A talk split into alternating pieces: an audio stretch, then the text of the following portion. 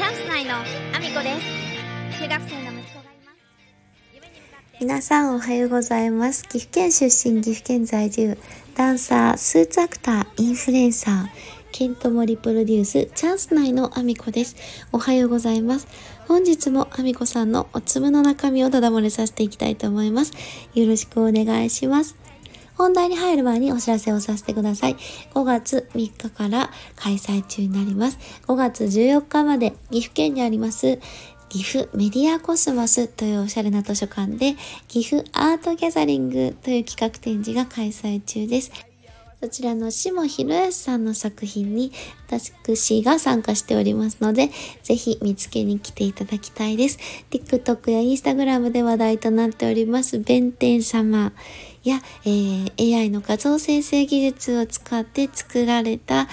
えーフェイクブックなど話題の作品がたくさん並んでおります。ぜひ見に来ていただきたいです。そして合わせて、えーお知らせになります。こちらも岐阜県で開催になります。明日からですね、5月12日から5月28日まで、えーこちらは金土日のみの開催になりますが、えーギャラリー小さい家というところでギャラリー小さい家の10周年記念企画私の中の私という企画展示がございます。そちらで寺巻さんの作品の中に私がメインで参加しておりますので、ぜひご覧いただきたいです。えー開催期間も下平さんの作品と、えーちょうど重なっているのが12、13、14と明日、明後日、しあさってになりますね。12、13、14と重なってまして、えー岐阜メディアコスモスから、えーギャラリー小さい家までは車で5分ほどの、えーとても近い距離になりますので、合わせてご覧いただけるととても嬉しいです。よろしくお願いします。えーそんなこんなで本題に入ろうと思うんですが、今日はですね、その下博康さんのお話と合わせて、ギャラリー小さいの、えー展示についてのお話をさせていただきたいなと思います。あの、下平康さんに、えっ、と、5月3日に、あの、トークイベントがあったので、お話を聞かせていただいたんですけども、5月3日のトークイベントでは、えー下平康さんの生い立ちから、えーどういった形で、今のこの、えー弁天様を作られたきっかけであったりとか、あとは、AI の画像生成技術をこれ使われ始めたのが2022年の8月7月頃のねかなり早い段階で取り組まれてるんですね。でこれだけ早い段階でそのミッドジャーニーを使われてで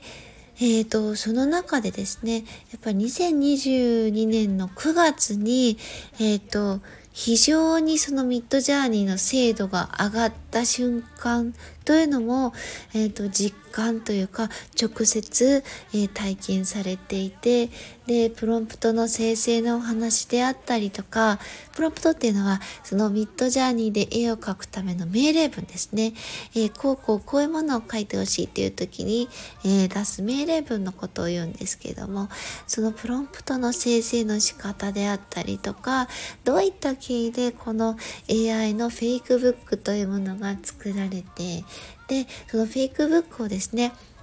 えっ、と表と裏の、えー、とこの表紙に関するところしか展示はないんですね。ただその展示されてるもその表と裏だけでなくて下さんが作られているサイトに入る入るとフェイクブックが全部一覧で載っていて、えー、とそのフェイクブック自体に書き込みがあの皆さんで自由にできるようになっているというこのシステムも非常に面白くて。でそんなお話を、まあ、トークイベントでいろいろさせていただいてで実際に、えー、と私もねいろいろプロンプトについての質問をさせていただいてたりとか実際に本に挟まる人という作品で私は参加させていただいてたのでその撮影時のお話などをさせていただいたりしたんですけど、まあ、この撮影もねあの非常に面白くてその実際に本に挟まってる撮影するわけではなくてあのそのね、なんかすごい狭い空間が用意されていて、その中で自由に動いてくださいっていう形だったので、あの、肩幅だとちょうど、うん、肩幅よりもちょっと狭いかなっていうぐらいの空間なので、非常に狭い空間の中で踊ったんですけども、ただその、えー、本に挟まれていることを想像しながら、そして、あの、一応自分の中でその撮影中ストーリーをつけながら踊ったりいろいろしたんですけどもあの見えてない中でもこう暴れ回るのって楽しいなと 思いながら踊ったことを下さんに直接お伝えしたりしてで中にはねそのま、学校であの教授をされてる方なので、まあ、今後のチャット GPT の流れであったりとか AI の流れであったり学校でのその取り入れ方について、シムさんがどのように考えているのかっていうご質問もね、飛んだりしていて、非常に面白かったんですけども、さらにですね、息子をですね、後日、あの連れて行って、あの、一緒に見て、さらには、しもさんにですね、うちの子も、あの、IT 関係の勉強をしてますので、えっ、ー、と、いろいろお話を聞くことができました。で、その中での言葉が非常に刺さって、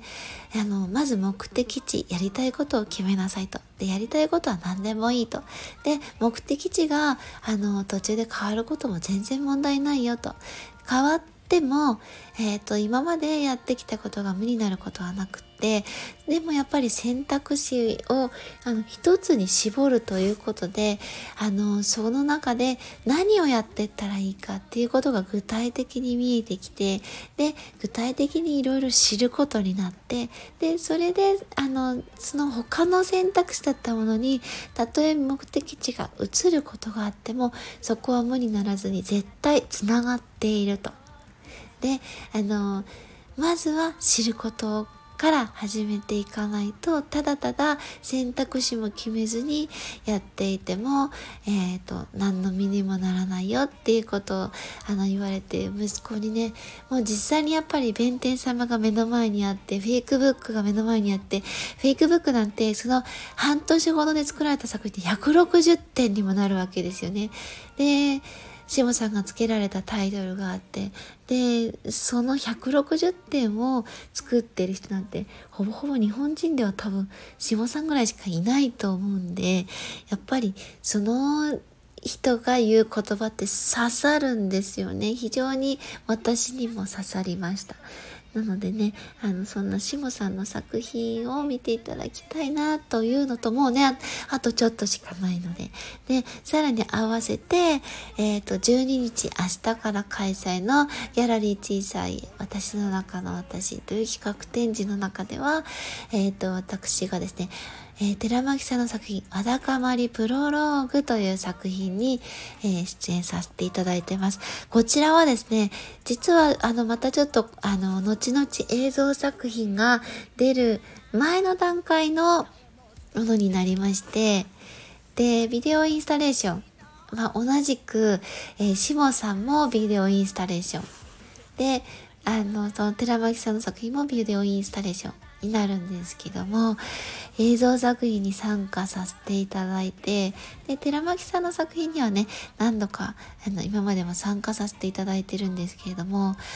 まあ、今回の作品に関してはまだねちょっと映像作品になるのは後々なのでこうお話しできることというのはねあまり実はこう今公表しにくいところもあるんですけどもただ下広康さんのその弁天様